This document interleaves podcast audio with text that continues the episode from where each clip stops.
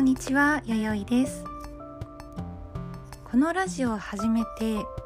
だいたい1ヶ月ぐらい経ったんですけれどもあのいつも皆さん聞いてくださって本当にありがとうございます。今日もよろしくお願いします。で今日のテーマなんですけれども今美女と野獣エリアがオープンして、まあ、他のアトラクションもオープンしていろいろにぎわっているんですが、まあ、そんな中で最新アトラクション以外で最近乗って楽しかったアトラクションですとかちょっとおすすめしたいアトラクションを中心にお話ししていきたいなと思います。で今日あの3つちょっとアトラクションについてお話ししていきたいなと思っているんですけどもまずそのうちの1つ目がスペースマウンテンです。でえっ、ー、とちょっとその前にあの、まあ、最近何があったかの話をするとあのこの間私、えっ、ー、と、パークに行った時にあの例のエントリー受付に全落ちしまして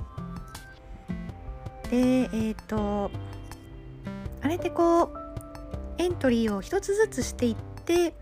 で、えっと、一つずつまあ自分の結果が分かるっていう仕組みなんですね。でまあこう一個ずつやっていってあダメだったダメだったダメだったダメだったみたいな。あのーね、一つずつはまあこう、まあ、しょうがないかなって思えるんですけどやっぱりこうなんか波状攻撃みたいにこうどんどん食らっていくとすごくこう辛いというか悲しい気持ちになっていってでも最終的には本当にもうねどうすればいいんだろうこの気持ちみたいな状態だったんですけれどもそこからスペースマウンテンに乗ったんですよ。でスペースマウンテンのすごくいいところってこう走り出したら一切こう止まらないというか考える隙を与えないアトラクションだと思うんですね。でこうブンブンブンブンこう9,000回9,000回みたいな。でそこで一旦思考がこうリセットされてでも降りる頃にはすごく楽しかった。なんか東京ディズニーランド楽しいっていう気持ちになれてそういうちょっと明るい気持ちでアトラクションを後にすることができて本当にこのタイミングで乗ってよかったって思いました。なのでもしこうで同じようにこう全落ちした人もあと、まあ、自分の乗りたかった行きたかったエントリーがダメだった方にも是非スペースマウンテンおすすめしたいなと思っています。でしかも特に今ってあの、まあ、普通だったらスペースマウンテン、まあ、最低でもまあ1時間とか100分とかは、まあ、覚悟しなきゃいけないアトラクションだと思うんですけども最近は割と30分とか結構短い時間でサクッと乗れたりするので個人的にはそれも含めてとっても良かった。おすすめしたいなと思いました。はい。そして、えっと、今日の良かったアトラクション。良かったアトラクションかな？あの、おすすめしたアトラクション2つ目なんですが2つ目は、えっと、ガジェットのゴーコースターです。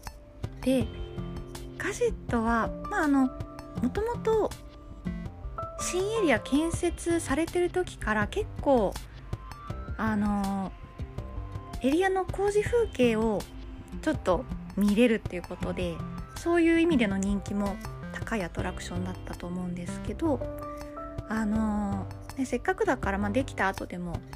是非ちょっと乗りたいなっていうことで今回行ってきたんですがやっぱりこう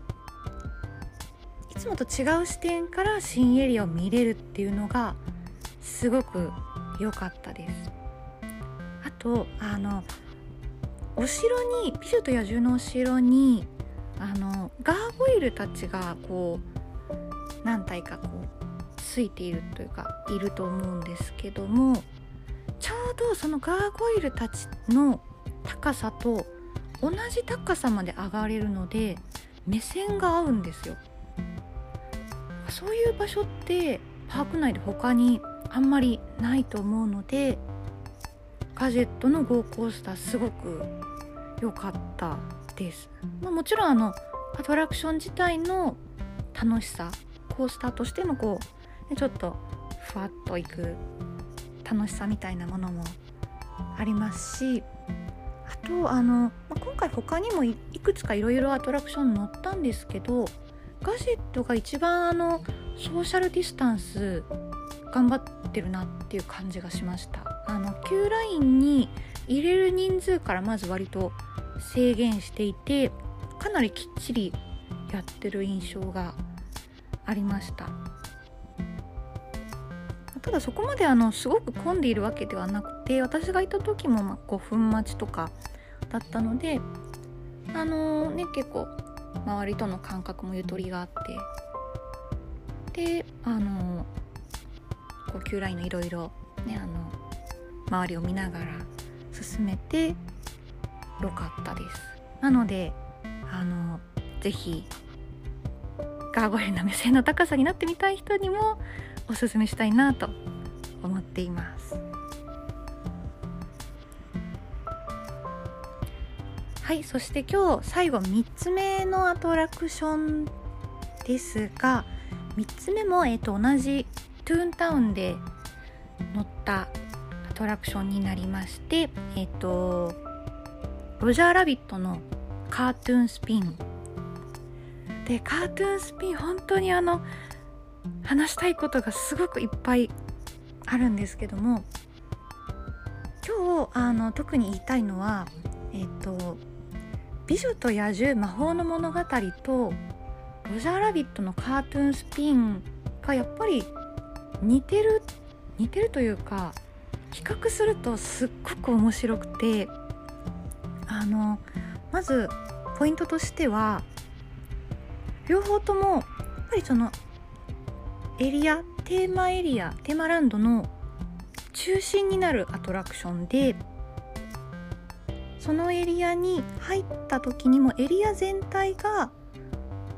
そのアトラクションの、まあ、ある意味一部というか踏み入れた時からもストーリーが始まっているような印象を受けるっていう点でまず似ている。そしてえっ、ー、とアトラクションが回転する、ね、特にロジャーは自分で回せるっていうところもまたいいですよね。でえっ、ー、とあとは Q ラインが両方ともやっぱり作り込みがすごい。